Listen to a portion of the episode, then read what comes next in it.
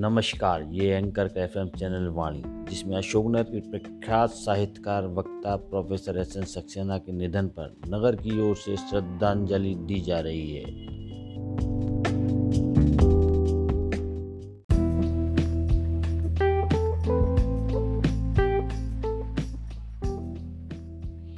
शहर के गणमान्य नागरिक पूर्व प्रोफेसर, वरिष्ठ समीक्षक और प्रख्यात वक्ता सहित कई विधाओं में इस शहर में अपनी पहचान रखने वाले हमारे प्रेरणा स्रोत एस एन सक्सेना के निधन की खबर हम सबको बेचैन करने वाली है।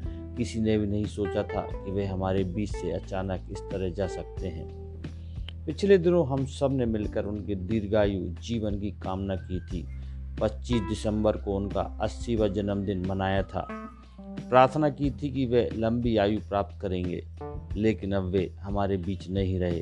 वे इस तरह महाप्राण की यात्रा पर प्रस्थान कर जाएँगे, यह किसी ने सोचा भी ना था। यह दिन शहर को स्तब्ध करने वाला दिन है। मन में पीड़ा है, शब्द मौन हो गए हैं। लेकिन ईश्वर के रचे गए विधान के आगे हम सब विवश हैं। इस शहर को उन्होंने बहुत कुछ दिया है, जिसका वर्णन कर पाना हमारे लिए संभव नहीं है।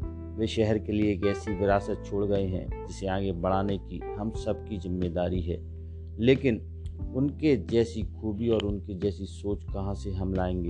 ये सवाल उनके जाने के बाद खड़ा हो गया है। अब कोई एसएन सक्सेना नहीं होगा। हर व्यक्ति को एसएन सक्सेना बनना आसान भी नहीं है। वे शहर के ऐसे अनमोल व्यक्ति थे जो हमेशा हमें याद आते रहेंगे।